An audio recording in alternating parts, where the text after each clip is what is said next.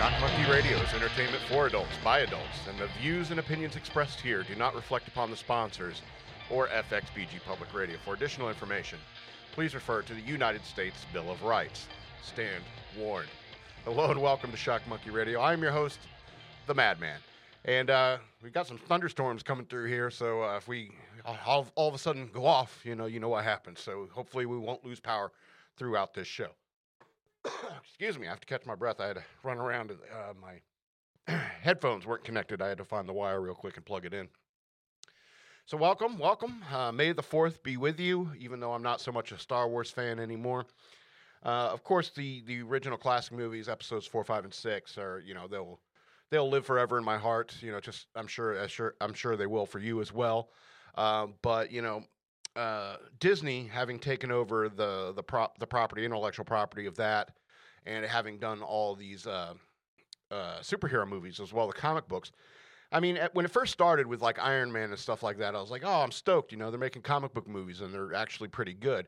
You know, the very first ones are really great, but the, you know, as it progressed, you know, it just got worse and worse. And the same is true about Star Wars, in many ways. Um, I have heard uh, good things about uh, Falcon and the Winter Soldier. That that might mark a change, hopefully, in the way that they do these things, so they're not all this crappy S J W stuff that you find in these uh, in those movies and stuff like that. So, happy May the fourth to you, if you're still interested in that. Um, I have a birthday coming up. I'm going to be slipping into my mid forties on Thursday. So if you want to uh, celebrate my birthday, you can always become a patron by going over to patreon dot com slash shock monkey radio. Becoming a patron there, or if you just want to send me a cash gift, you can use the Cash App and send it to ca- uh, the cash tag Shock Monkey Radio, all one word, and I would appreciate that. Also, if you can't, you know, fi- uh, financially support me, I would appreciate it if you like, share, subscribe, and comment upon my videos that you find on YouTube. So find the Shock Monkey Radio YouTube channel. Uh, tell a friend about this podcast. Excuse me. Tell a friend about this podcast and. Uh, Uh, you know, share those videos, because I'm competing in an unfair market. You know, uh, uh, uh, little little creators like myself, you know, we can't get anywhere anymore these days because YouTube, you know, it, you won't your videos won't come up in searches. You know, you have to pay to get featured. You know, apparently uh, on YouTube and so forth. And so the only way I can have any success is if people become patrons, and or you share it with people. Uh, you know, an actual organic or grassroots type of going viral, because there's no way a video of mine can ever go viral again. Um, it was it was uh, like like the last time I got over a thousand views on a video was back before the second ad- adpocalypse on YouTube. And I'm sure if you, there's other creators out there, YouTube creators out there that know know exactly what I'm talking about, because uh, uh, YouTube has you know been really mucking with the numbers, really muck, mucking with the algorithms, just to make sure that people like me can't become popular because they don't like the content of my videos. So I want to tell you a story. I want to tell you a story about uh, this girl I met. This is about ten or twelve years ago. And back then I, would, uh, I was uh, hanging out in Centerville, Centerville, Virginia, which is basically a suburb of uh, D C. I was hanging out in Centerville, uh, Virginia a lot back in those days. And um, and I was I was trying to date as well while I was visiting up there, because, you know, it's a lot more people in Centerville than there is here in Fredericksburg. Uh, but I was uh, I was on Plenty of Fish back then, using the Plenty of Fish dating site, and um, I matched with this girl on Plenty of Fish, and so um, we started talking, we were chatting and stuff like that, and um, we we uh, made a date. We made a date to go out and get some drinks and, you know, talk to each other and stuff. So uh, I go to she gives me her address. I go to her, I go to her house, and the fir- I, as I'm walking up to the house, I noticed there's a wheelchair ramp leading up to the house. And then all of a sudden, all the all of her pictures flashed through my mind. It was like, she is sitting sitting in every single photo on her profile. And so I thought, it was like, maybe she's in a wheelchair. And so um, I went up and I knocked on the door. And sure enough, I met her parents and stuff like that. They invited me into the home. And uh, and then she came in on in her wheelchair, coming in into the room. And I was like, oh, she didn't tell me about this. She didn't tell me she was in a wheelchair. Uh, she was, she was really good looking, but uh, so I guess that kind of uh, explains why she agreed to go out on a date with me. But uh, but at the same time, I'm not the kind of guy who's going to say, well, you know, I'm not going to go out with you just because you're in a wheelchair. Um, but at the same time, you know, I was just like, yeah, a little, little disappointed. But, you know, she, she could do better if, if she were completely ambul- ambulatory. Anyway, so we went out on this date. I went to, I took her to this place called uh, Velocity Five. I don't know if it's there anymore. Uh, Velocity Five in Centerville, and um, it's one of the, it's one of those places in Virginia that um, uh, is like a restaurant slash bar during the day or evenings. I think this place only opened at like in the e- like five o'clock or something like that in the evening. Uh, is and uh, but it, it kind of like around nine thirty, ten o'clock, it becomes a club. You know what I mean? And that's just how, like, businesses in Virginia, because you can't really have a, you know, strict club in Virginia because of the laws. You know, you have to serve food and stuff like that. I can't just serve straight alcohol and have a dance floor. And so uh, we took I took her to this place. It was probably a bad decision on my part to to take her to this place. I didn't know that, you know, this place turned into a, a club like nine thirty and stuff like that. So we went in. We got something to eat. We um we had having having drinks. But then, you know, the the party kind of started. Uh, the volume of the music went up, and, you know, it was, it was hard to have a conversation. So she says, hey, um, let's go on a walk. Let's let's go outside or something. Let's have a conversation so we can talk. You know, I can't hear you. It's too loud in here. It's like, okay. So we paid her bill, and um, and I took her outside. And right outside the club is this big pond, right? Big pond. And it had a walkway all the way around it, sidewalk all the way around it. So I started pushing her uh, along this walkway. Uh, all the, the sidewalk, all the way around this pond. We're just chit-chatting, having a nice little time. It was it was really nice. It was uh, nighttime, clear summer night. It was it was really nice. Uh, I dare say romantic. And so uh, we we came across this. Uh, there's benches like all across, uh, you know, every few hundred yards or something like that. It was, there was a bench, and we found this one bench that was like on the opposite side of the pond. Excuse me, from the club, and um. We came up in this bench, and it has this tree hanging over it and stuff like that. These branches coming out like right over the right over the bench. And she's like, this is a nice spot. And it's like, let's sit here on this bench for a while. And I was like, okay, do you want to sit in your chair? And she's like, no, no, pick me up, and we'll sit on this bench together. And I'm like, oh, okay. So I pick her up out of the chair, and I set her on the bench. And um, we're sitting there talking and stuff like that. And then next thing I know, she kisses me. All right. And it's like almost like that, you know, we're making out real hot and heavy. So uh, that was pretty awesome. Um, but the whole time I'm thinking, you know, it's like, she, you know, she, she doesn't, uh, you know, has a spinal condition, you know, doesn't feel anything below her waist. And uh, so we're making out and stuff like that. And next thing I know, she's like, she pulls herself on top of me. All right. And just out of instinct, I just grab those legs and I pull her close to me and stuff like that. We're making out hot and heavy. And she's like, then she starts un- unzipping my pants, and I was like, "Are we really going to do this? I mean, is there really any uh, anything you could get out of it?" And then I thought about all my past experiences with sex, and I was just like, "Do I really care?" And I was like, "No, I don't." And so, um, you know, we ended up uh, we ended up having sex right there on that bench. You know, she's right on top of me and stuff like that, and she's really, you know, bouncing on me, going going to town, like pushing on my shoulders and stuff like that, and she's getting frustrated, right, because she can't get, like, the leverage against my shoulders, so she reaches up and she grabs this tree, right, and she's, like, basically doing pull-ups on this tree, right, and it was, it was amazing, all right, she's doing pull-ups on this tree, and I'm grabbing a hold of her legs, and I got her legs, and I'm pulling her legs, I'm pulling her legs, I'm pulling her legs, just like I'm pulling your leg. That didn't happen. So I don't know if I told that story before, but uh, I think it's a good one. I think it's a good one to tell.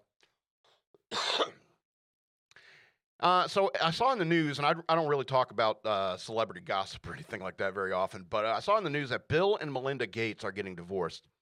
And um, I started thinking about this a little bit because um, it, I, I was reminded of a phrase that somebody told me in the Navy. Somebody said to me when I was in the Navy, no one ever ran out of pussy chasing money, but everyone goes broke chasing pussy.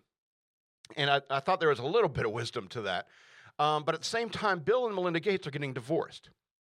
And so, um, and uh, when it comes to making money, you know, going, you know, I mean, that's, that's the reason why nerds like Bill Gates make money, why they go out and they chase that money to get money so they can, you know, find a girl that would tolerate them because, they, you know, they got the largesse to, uh, to keep them happy, materially happy. And unfortunately, you know, there was a time in my life, you know, there was a time in my life when uh, I was making money. I was making a lot of money. And it was real nice to go to the comic book store every week and drop two hundred bucks in comic books. That was great. You know what? And But, you know, I got out of the Navy. I had all this experience and skills and stuff like that. And I was making money. I was making really good money. And all I wanted to do was, get, you know, find a girl, get married, settle down, have children, live a, you know, a really square life. And I don't think there's anything wrong with wanting to live a life like that. But you know what? I, you know, I, I came back home from the Navy, and all these women would rather, you know, fuck some, you know, loser who worked at a restaurant or something like that rather than get with me. And that just frustrated me to no end. And I'm busting my ass. You know, I've worked my ass off for over a decade trying to make myself, um, you know, uh, financially viable in terms of a mate for a woman. And it didn't come through for me. So I did. I went, jumped through all these hoops, and I got nothing I wanted out of it. Sure, it's nice to have a bunch of comic books back home, back at home, but you know that really isn't anything. If anything, you know the stuff you buy, it doesn't, it doesn't, you know, satisfy the things that you want out of life. You know, if anything, it turns you into that troll woman from Labyrinth. You know, where all your stuff just is stuck on your back. There's no happiness in a life like that with material gain, and I think that's the point with uh, Bill and Bill and Melinda Gates. What's the point? What is the point of going out there and trying to make billions of dollars?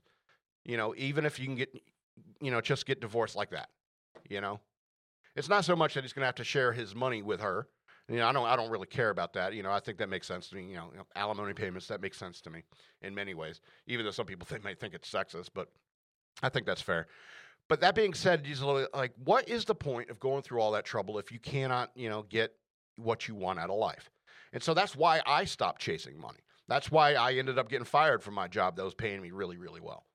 You know, you know, because it, it's, um, I got nothing I wanted out of it. And I put up with some serious bullshit. I bit my tongue so hard in the Navy. I bit my heart, my tongue so hard uh, in the private sector after I got out, which was technically still the military, if you want to get down to brass tacks about it. And so I'm, I was just like, you know, I'm getting nothing I want out of life by going through all this nonsense. And so that's when I decided to become a podcaster, a YouTuber, a writer, basically. And that's uh is like right after right after that, and it's like um uh, I got fired from that job. That's when I started writing, and I wrote wrote the books that you can find on Amazon dot com. Search for Scott L. Robbins with two T's and two B's. I wrote uh, books up there: The Bunny Years, a memoir, uh, the Exit thirteen series, and the uh, uh, the Ravings of a Madman book. And so I wrote all those books, and then I published them. You know, hope hopefully hoping that you know I could you know become a successful writer. But, you know, I, yeah, I got a little bit of money from that. But, I mean, it's not a whole lot. So, you know, go out there, buy those books, read those books. I would appreciate it. Um, and so it, it, I would rather be poor doing what I love, you know, doing what I want to do. Because I joined the Navy because I wanted to be a radio D J. And this is before the internet. I joined it back in nineteen ninety-seven. And so, uh, you know, the internet was just breaking out and stuff like that. It was, it was America Online days and so forth. Uh, and so, you know, eventually by the time I got out of the Navy, you know, then podcasts, uh, I guess, no, no, I guess I was two thousand one. So it was like after I got fired, that's when like podcast, after I got fired from that job, I, I, don't, I don't want to tell you my employer, but after I got fired from that job, I, uh, that's when podcasts started getting real big. And it was like, oh, so I guess I could be a podcaster. I could be a writer. I could be a YouTuber. And so I did. And so I, and I'm broke as a joke. I have no money whatsoever. I can't go to the comic book store and spend money anymore, eh, which is okay with me because I hear that the comic books are getting real woke these days as well. But I'd rather be poor in doing what I love instead of making hand over fist and getting nothing that I want out of life. Sure, I'm not married. Sure, I don't have kids and stuff like that. But, you know, at the same time, I'm still doing what I feel like I need to be doing, and I'm satisfied in that regard. And I'd rather be dirt poor doing what I love than being rich as shit, rich as Bill Gates. You know, and unhappy, as unhappy as Bill Gates getting divorced. All right. So what's what did you do all that for, Bill Gates? Did you find what did you find happiness in life, Bill Gates? Anyway, I don't want to rant too long about that. Just something I thought about when I heard the news about Bill and Melinda Gates splitting up. So um, I know this is a little, a little late, and the news cycle moves really fast, but this happened like last week after my show. Uh, uh, Joe Biden did the, where he addressed both houses of Congress. And um, the rebuttal from the conservatives was done by Senator Tim Scott. I believe he's from South Carolina. Now, Tim uh, Tim Scott, he gave an excellent, excellent rebuttal to uh, the, the nonsense that Joe Joe Biden was uh, was spouting out there in Congress, at Congress. And um, he said something like, uh, very reasonable, that America is not a racist country. And he's absolutely right. He's absolutely right that America is not a racist country. But because uh, Senator Tim Scott is black, I don't know if you know this, he's black because of that. And he said something that conservatives have been saying for a long, long time, that America is not a racist country. Because he was black and said that, all of a sudden the left and all sorts of racist people had things to say about Tim Scott. Okay? And uh, hashtag Uncle Tim began to trend on Twitter because people were so mad that Tim Scott, being black, did not agree that America is a racist country. And I just want to tell you, it's like, you people who think that Tim Scott, I mean, you get it. It's Uncle Tom, Uncle Tim. You, you get it? All right. You're the racist. You're the racist if you think that because of the color of his skin, he should think a certain way about a certain issue. All right? That's the true racism. That's the true racism we need to fight. You know? And I don't know if you know history at all, but the Democrats, you know, the, they were the slaveholders. All right? They were the people that wanted to fight uh, against the federal government to hold on to their slaves. They are the people who created the Jim Crow laws. You know, I don't know how many people I've met over my life who think that the Republicans are the racists. It's like, are you kidding me? The party, the Republican Party was created to fight racism specifically, to fight slavery specifically. How did you get that flipped? How did you flip that? That's insane. And just because of the color of this guy's skin, people are tearing him apart on social media because they think that because of the color of his skin, he should think in a certain way about certain issues.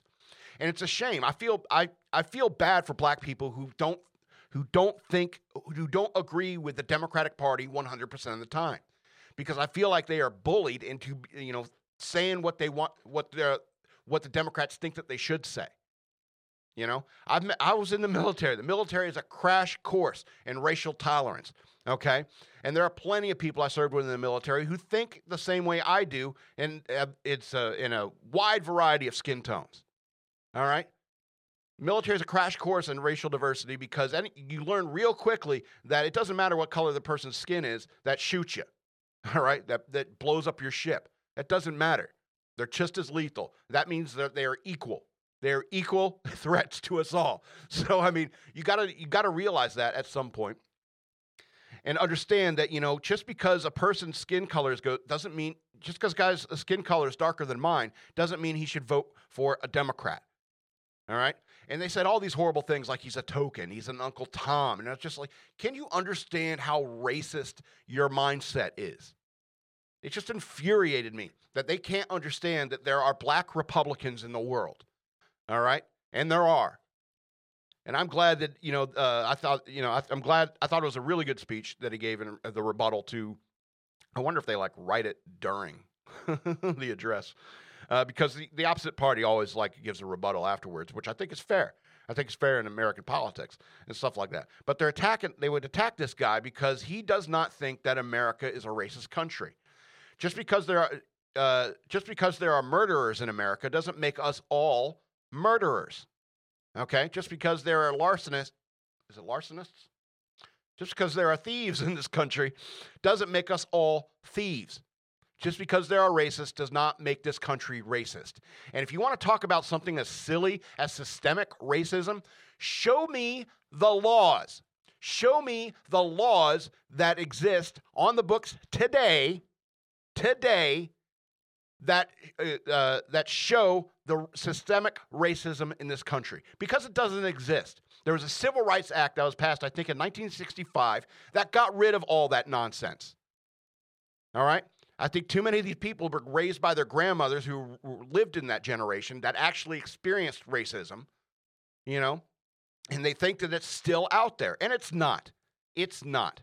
Grow up. Let me get a little drink here. Wet my whistle.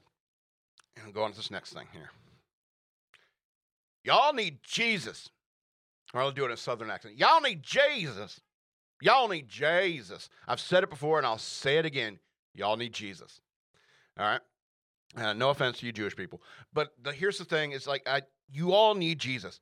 And the reason I, the reason I want to mention this is because uh, you cannot serve two masters. I believe it's in the Bible. I think it's in Matthew somewhere. It says you cannot serve two masters.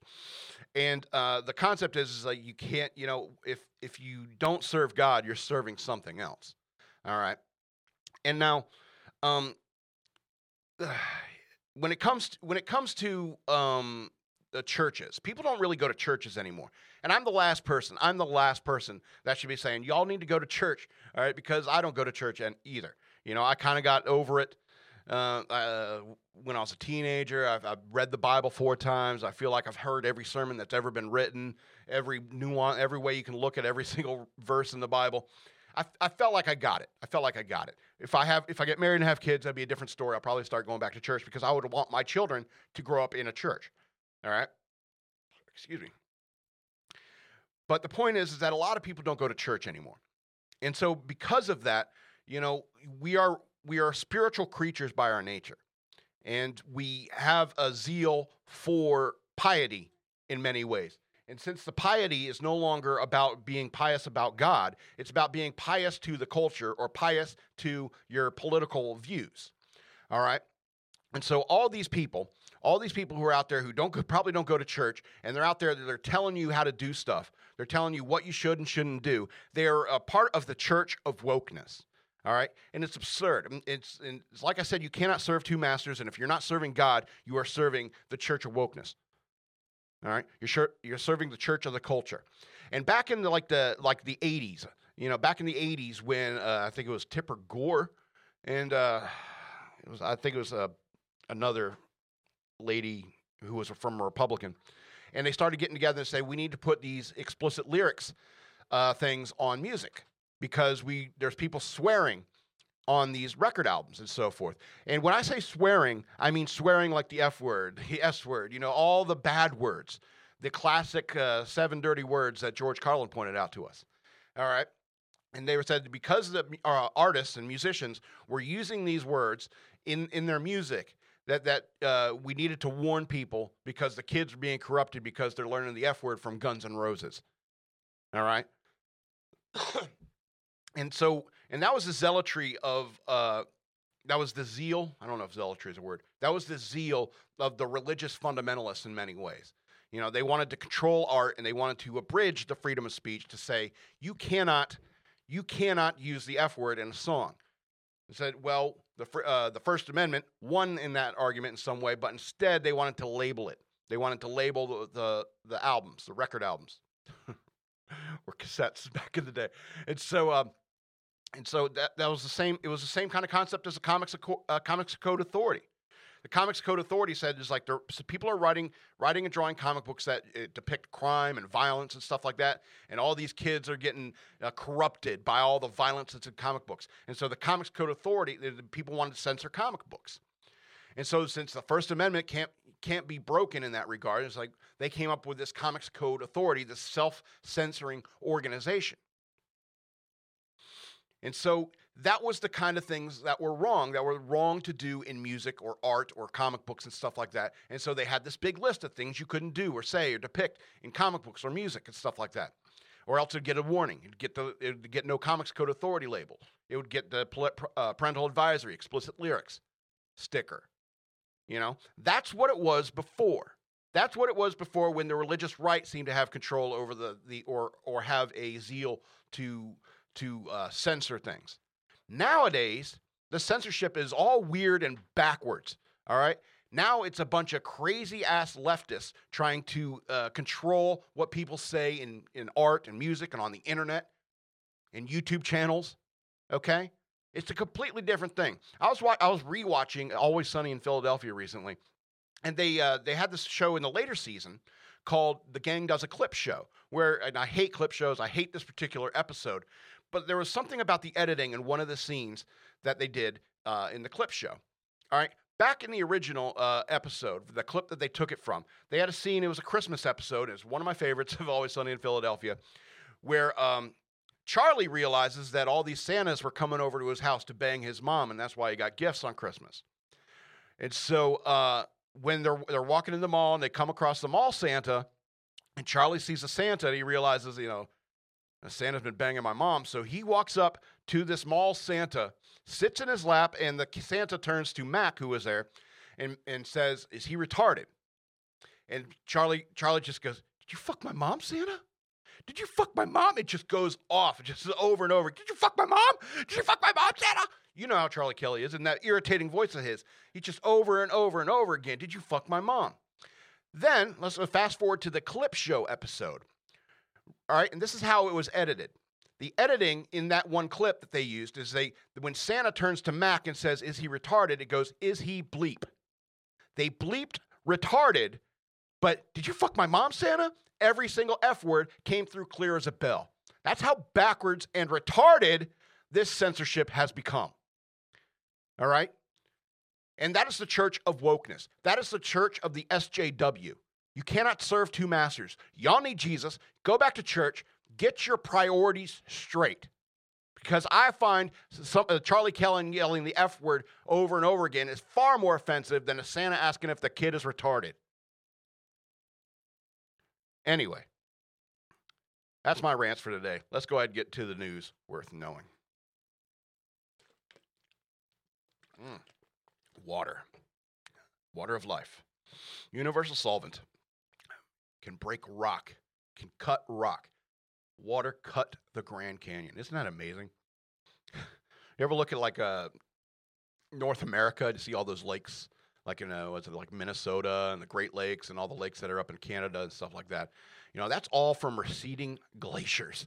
This is the power of water. Anyway, let's go on to this first story. Asian woman attacked with a hammer in New York City's Times Square. Ah, sounds like New Times Square in the seventies.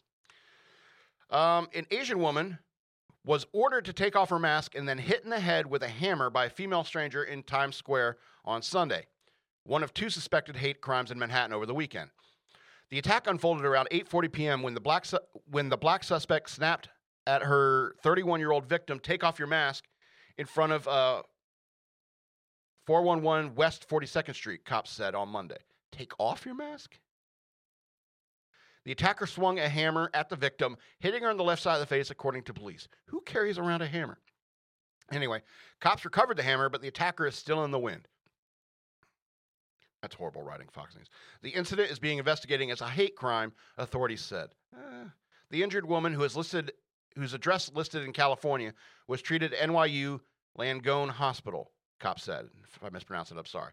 A little more than a day earlier, a twenty-year-old man was busted for illegally, allegedly attacking an Asian couple just outside of Grand Central Station. The white attacker called the pair dangerous and said, you don't belong here, before hitting a, the fifty-year-old woman in the head with a bag of chips, the police said. Okay, cops nab- nabbed the suspect, Adam Taversary, sorry, inside the station. Uh, he was busted in July for allegedly knocking out windows on an M T A train and faces two counts of assault as a hate crime and aggravated harassment as a hate crime, police said. He has been arrested twenty-two prior times dating back to twenty eighteen, including uh, charges that include robbery, petty, petty larceny, petite larceny, anyway, burglary, burglary and assault, police sources. source said. So I don't know what it is with people. I think it's mostly black people have like a real problem with Asian people. And a lot of people say it's because, you know, uh, Asian people are a minority and they succeed in America because, you know, they, they get married, they have children, they probably attend church or something like that. They, uh, uh, you know, they, they put emphasis upon education and stuff like that. And they perform well on tests.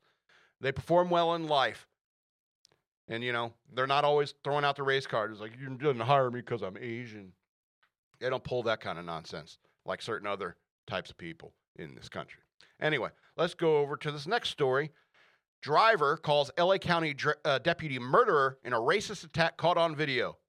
You'll never be white. That's a quote from her. A woman can be heard verbally attacking a Los, Ca- Los Angeles County Sheriff's de- deputy with racist slurs during a standard traffic stop in body cam footage exclusively obtained by Fox News' Bill Melugan, forgive me, featured on Tucker Carlson Tonight on Monday. The anti-cop hostility in the U S reared its ugly head during a traffic stop last month when an officer pulled over a woman who appeared to be using her cell phone while driving, which is illegal in L A. Uh, the fourteen-year-old uh, career officer told uh, Melugan, forgive me if I'm screwing up that name. I don't watch Fox News.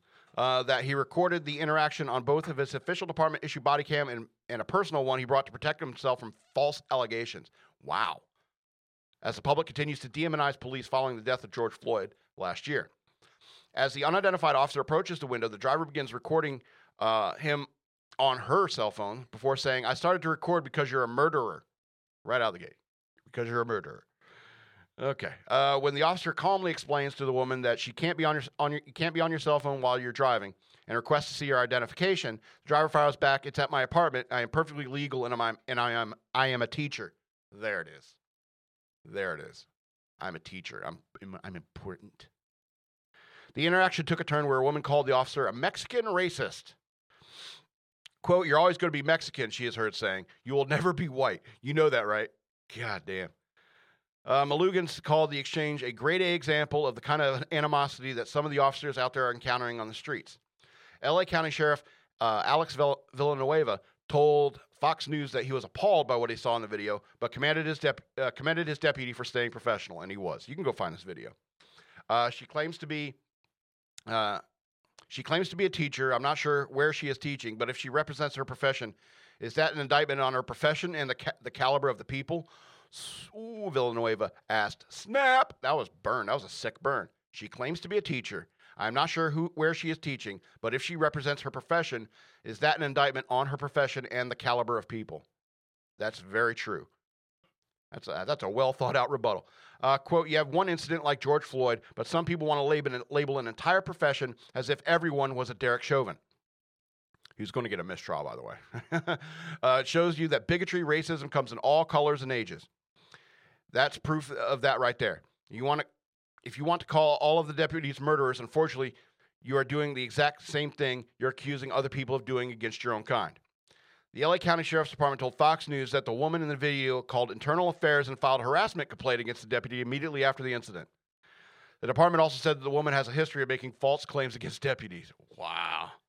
Fox News has uh, identified the woman, but she has not responded to the network's multiple requests for comment. Of course not. She'll probably just file a complaint against you for harassing her. Anyway, I've seen this video. It's been making the rounds. I saw, you know, Ben Shapiro put it, uh, had it in his show today. Uh, Steven Crowder had it in his show today. What's his name? Um, Michael Knowles, that Catholic guy. Way super Catholic. Way too Catholic for my taste. Um, uh, they all like featured this video in their shows, so I'm not going to show it to you. Uh, I don't feel like pulling it up anyway. But the um, the whole point the whole point of this is that, you know, it's it's people like that that are teaching your children. And that's what the teachers are these days. They're these union, crazy liberals that think that, you know, the, uh, instead of just admitting it's like, yeah, I was doing something illegal and taking your ticket, you had to make a big scene trying to scare off the cop by, it's like, I'm going to file a complaint against you.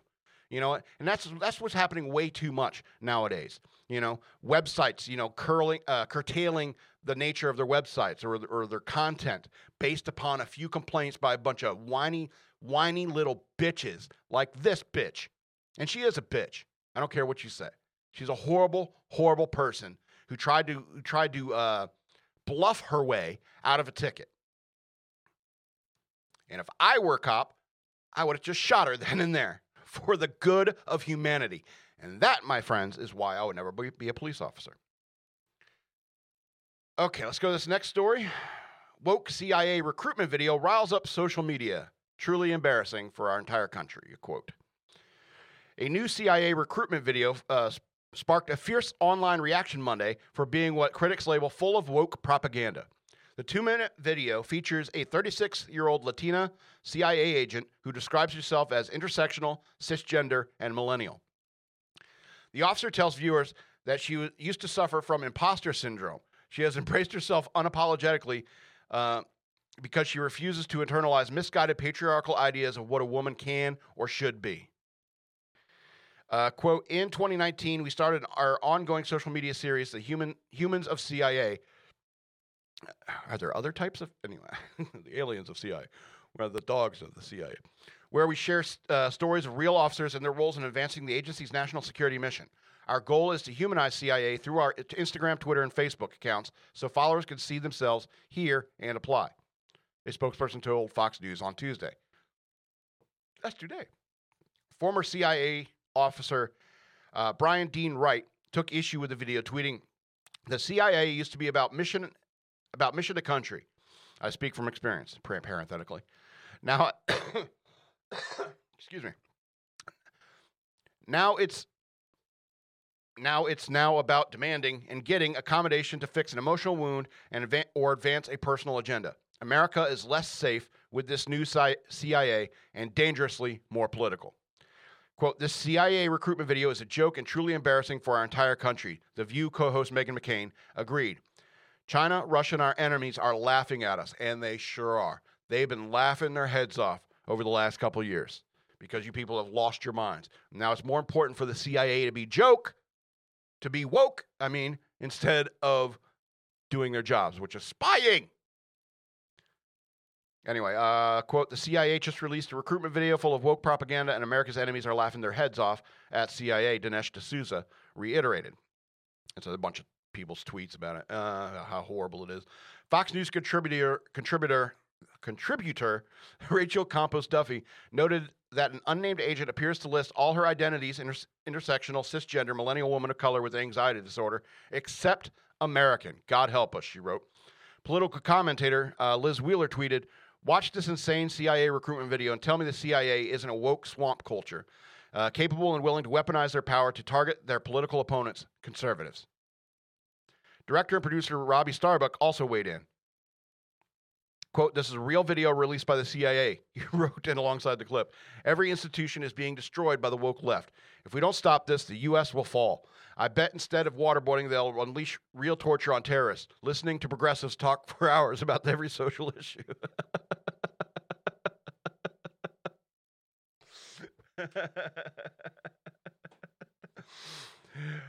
uh, reminds me of a joke one guy told me. He said, uh, you know what you do? Uh, this was when the war in Iraq was going on. You know what we do with Iraq right before the war in Iraq? You know what you do with Iraq is you uh, you take all our welfare recipients and you send them to Iraq. Watch their economy crumble. Where's my welfare check?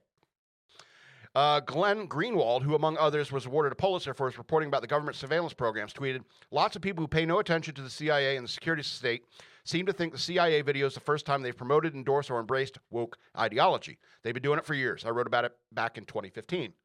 Biden is turning every U S institution into a, an embarrassing freak show. Daily Wire reporter Ryan Saavedra, Saavedra, excuse me, the world is laughing at us. Uh, the controversial vi- video begins with the agent walking in slow motion before telling viewers, I am intersectional, but my existence is not a box-checking exercise. I think that's, that's exactly what this video is. A box-checking exercise. I am walking. I am a walking declaration. A woman whose inf- inflection does not rise at the end of her sentences, suggesting that a question has been asked. Does that make me a woman?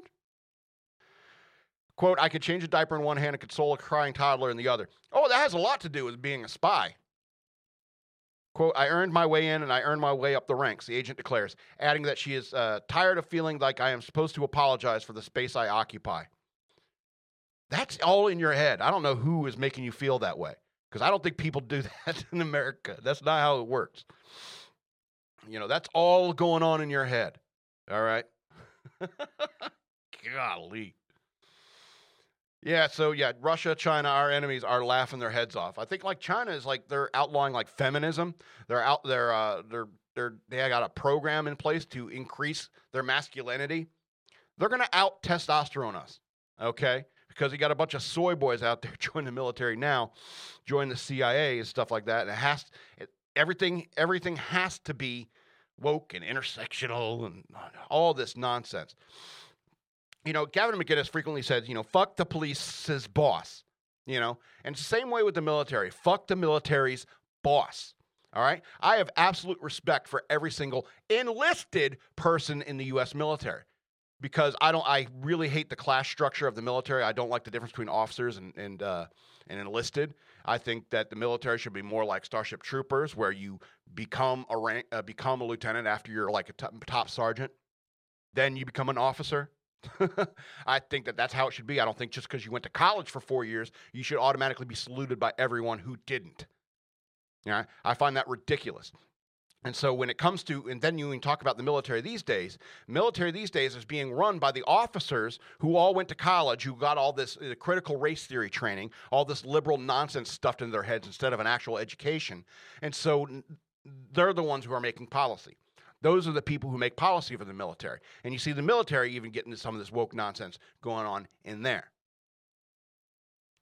God help them if they ever have to face combat again. God help them.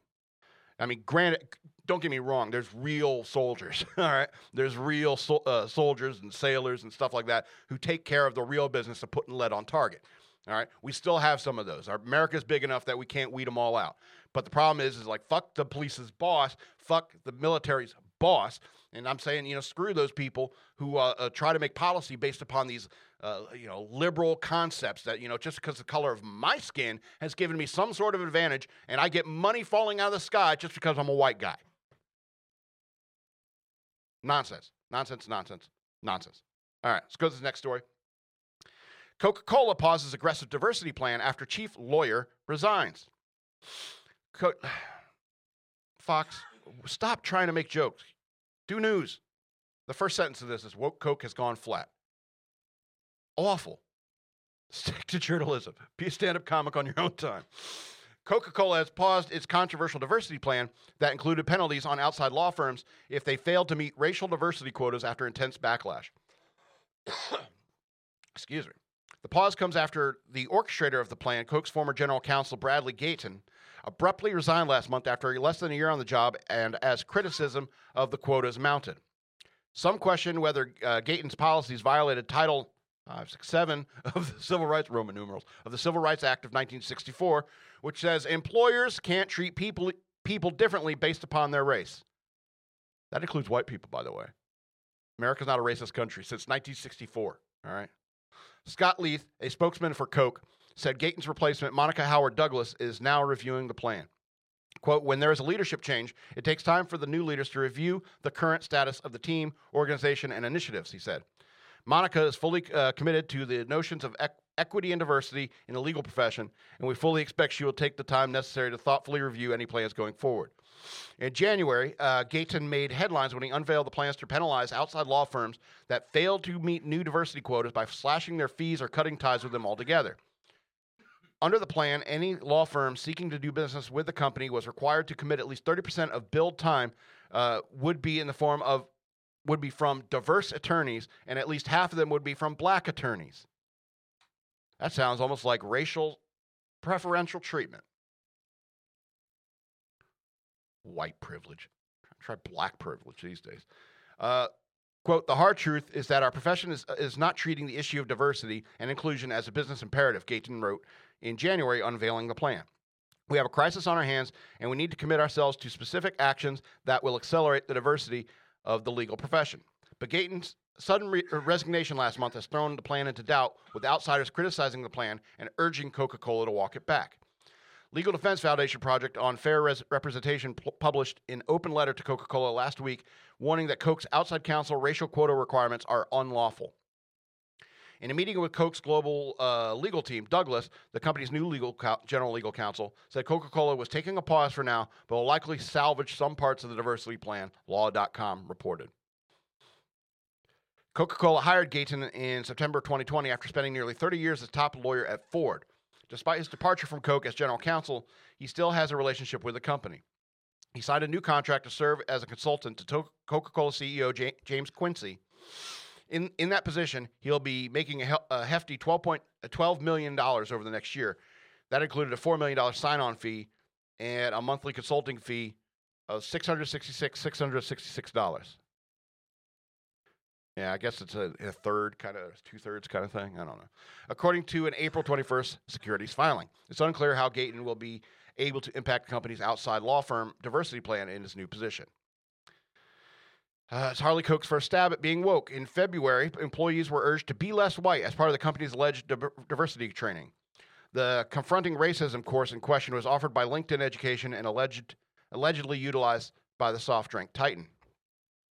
Uh, quote, in the U S and other Western nations, white people are socialized to feel that they are inherently superior because they are white, reads one of the slides. Jeez Louise. Allegedly sent from an internal whistleblower posted on Twitter by YouTube commentator Karlyn Borisenko, forgive me. Uh, another slide suggests to try to be less white with tips to be, be less oppressive, listen, believe, and break with white solidarity. The tweet that shared images of the course went viral. More recently, Republican lawmakers have criticized Coke for embracing de- uh, Democratic Party positions. The Atlanta-based outfit made headlines in April for announcing a Georgia state law that criti- the critics said blocked black people and other people of color from voting, which wasn't true. G O P lawmakers, in turn, uh, blasted the company and others that issued statements on the law, telling the corporations to stay out of politics and accusing them of hypocrisy. So that's the entire article, and it has nothing to do with the making of Coca-Cola. I don't even know why these uh, why these companies spend money on all this nonsense.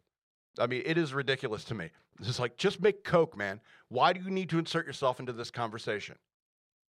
Just, just make your sugar water, man. Just make your sugar water. Sugar water.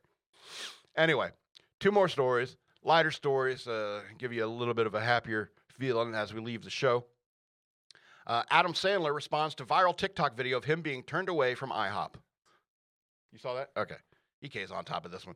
Adam Sandler finally responded to the viral video that captured the moment he was turned away from a Long Island IHOP. That's the International House of Pancakes, if you don't know. The former Saturday Night Live star was praised online for his positive attitude after he and his daughter were told by a teenage employee at the restaurant that there would be a lengthy wait to be seated, prompting the star to politely exit the restaurant. The teen shared the video of the brief encounter on TikTok and noticed how uh, embarrassed she was to not have recognized the famous comedian and movie star at the time. Sandler was quiet about the viral video until Monday, when he took to Twitter to make a brief, self-deprecating joke about the incident and his diet. Quote, "For the record, I only left the IHOP because the nice woman told me the all-you-can-eat deal didn't apply to the milkshakes," the star joked. Uh, Dayana Rodas was the nice woman who posted, quote-unquote nice woman, who posted security footage from the IHOP chain that she works to the TikTok, along with a video of herself looking like a clown. The clown filter was was there to highlight her embarrassment for not recognizing Sandler, who was wearing baggy shorts, a hoodie, and a face mask to protect from the coronavirus at the time. In a follow-up post, Rodas also also noted that Sandler sported a large beard at the time, which she had never seen him pub, uh, seen him do publicly before. Not uh, quote, not realizing it's Adam Sandler and telling him it's a thirty-minute wait, uh, and him, O F C, leaving B C, he's oh, not going to wait thirty minutes for IHOP, she wrote in the video. "Please come back," she captioned in the post. Although Sandler clearly looks disappointed in the video, many took to the comments section of the now-viral TikTok to praise the actor for not giving a staff member a hard time or flexing his celebrity status in order to get preferential treatment. Instead, the video shows Sandler simply leaving the restaurant, presumably to find another place to grab a meal with his kid. Uh, so here's the thing about Adam Sandler. Uh, ridiculously rich. Those movies he made, it's like, you know them, you love them.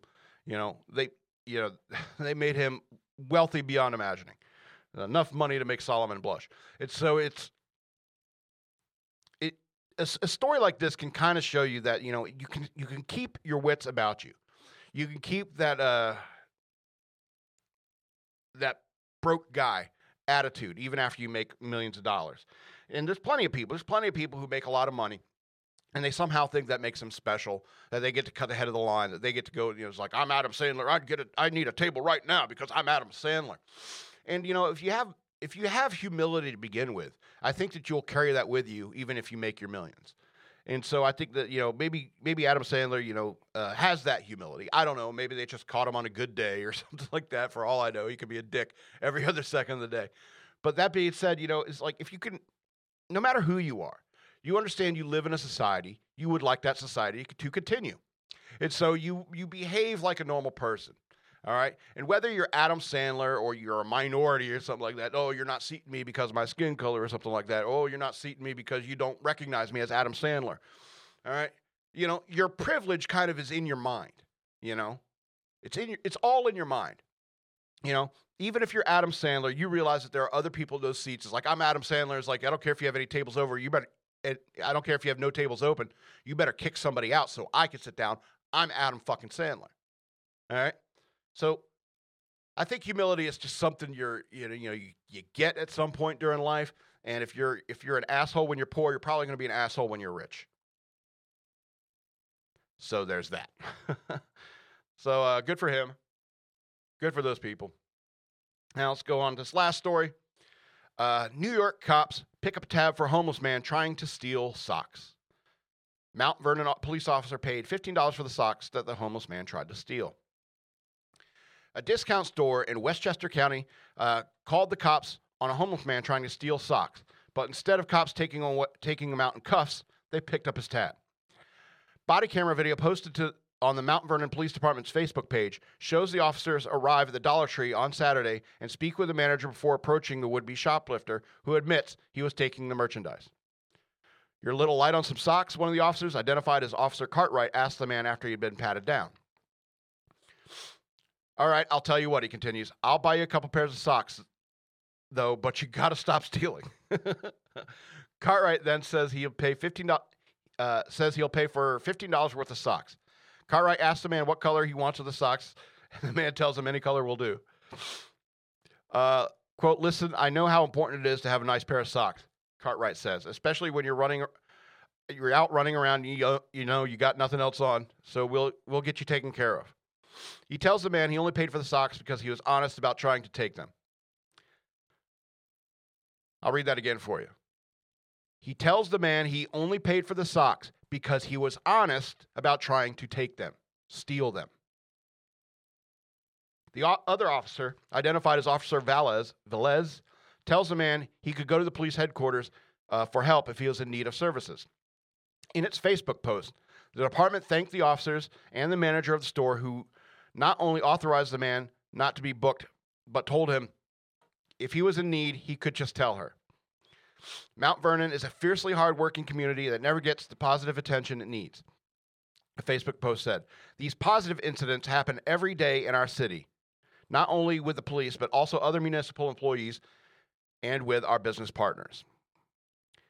So here's the thing. It's like if the homeless guy... If the homeless guy had said, "No, man, I'm not trying to steal," the cops would probably treated him pretty poorly. And as far as I'm concerned, every single time I've been over, I, uh, been pulled over or had an inter- interaction with police, I'd be one hundred percent honest with them. There was only uh, one one guy. My most recent incident with my my, my most my most recent brush with the law, uh, where I thought the cop was just straight up being a dick. All right, but generally, even then, I was completely honest and forthcoming and telling them, like, "Yep. Absolutely, yep, I was doing, I was breaking the law." And they'll treat you pretty nicely, even if they have to arrest you. But if you're pulling out your cell phone like that bitch in L A, you know, if you're pulling out your cell phone and calling him a murderer, you know, if she was breaking some other, like, more uh, uh, dangerous law, because I think, like, talking on a cell phone is a misdemeanor, like a class three or something misdemeanor.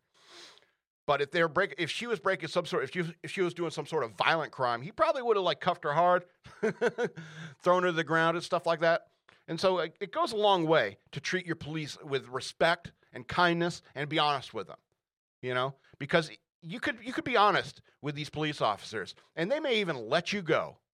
All right, they catch you with what what kind of laws do people break? They catch you with uh, some weed or something like that. And they're like, "All right, well, it's Uh, I'll let you go. I'm not going to write you up or anything. I am going to take your weed, though," because they want it, probably.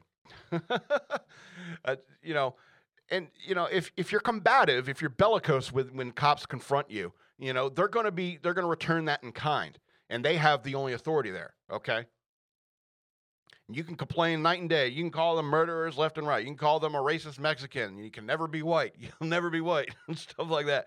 You can do that all day and night, but you know what? If you're just kind and nice to people in general, you'll find that they will be kind and nice to you in return. And so that's the two upbeat stories, you know, just to cleanse the palate, let you know that, you know, hey, you know, not everything's a bad story. And it's a shame. It's a shame that there, the stories like these cops helping out uh, this homeless guy, these stories don't get as much play. You know, it's it's the anger, it's the... It's the hatred that drives the news cycle, and it's a sad, it's a sad state of affairs in many ways. Anyway, I want to remind you again to go over to patreon.com slash shockmonkeyradio, become a patron. I would appreciate it very much. Uh, also, you can send me cash through Cash App. Use hashtag shockmonkeyradio. You can also email me, madman at fxbgpr.com. If you want to send me an email, ask me questions, I'll answer them as best I can on my show sometime, and uh, I would appreciate it. Also, you can buy my books over on Amazon dot com. Search for the author, Scott L. Robbins, with two T's and two B's. Um, the Bunny Years, the Exit thirteen book, and the Exit thirteen books, and uh, the Ravings of a Madman. Uh, please buy my books. Like, share, and subscribe to these videos. Comment on them, because that's uh, interactions or uh, engagements are what's really important when it comes to uh, getting other people to see my content.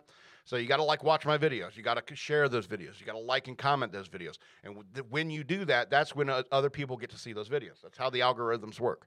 So I'd appreciate it if you did something like that. I would appreciate it very, very much. So, yeah, this has been Shock Monkey Radio. I'm your host, The Madman, and I love you.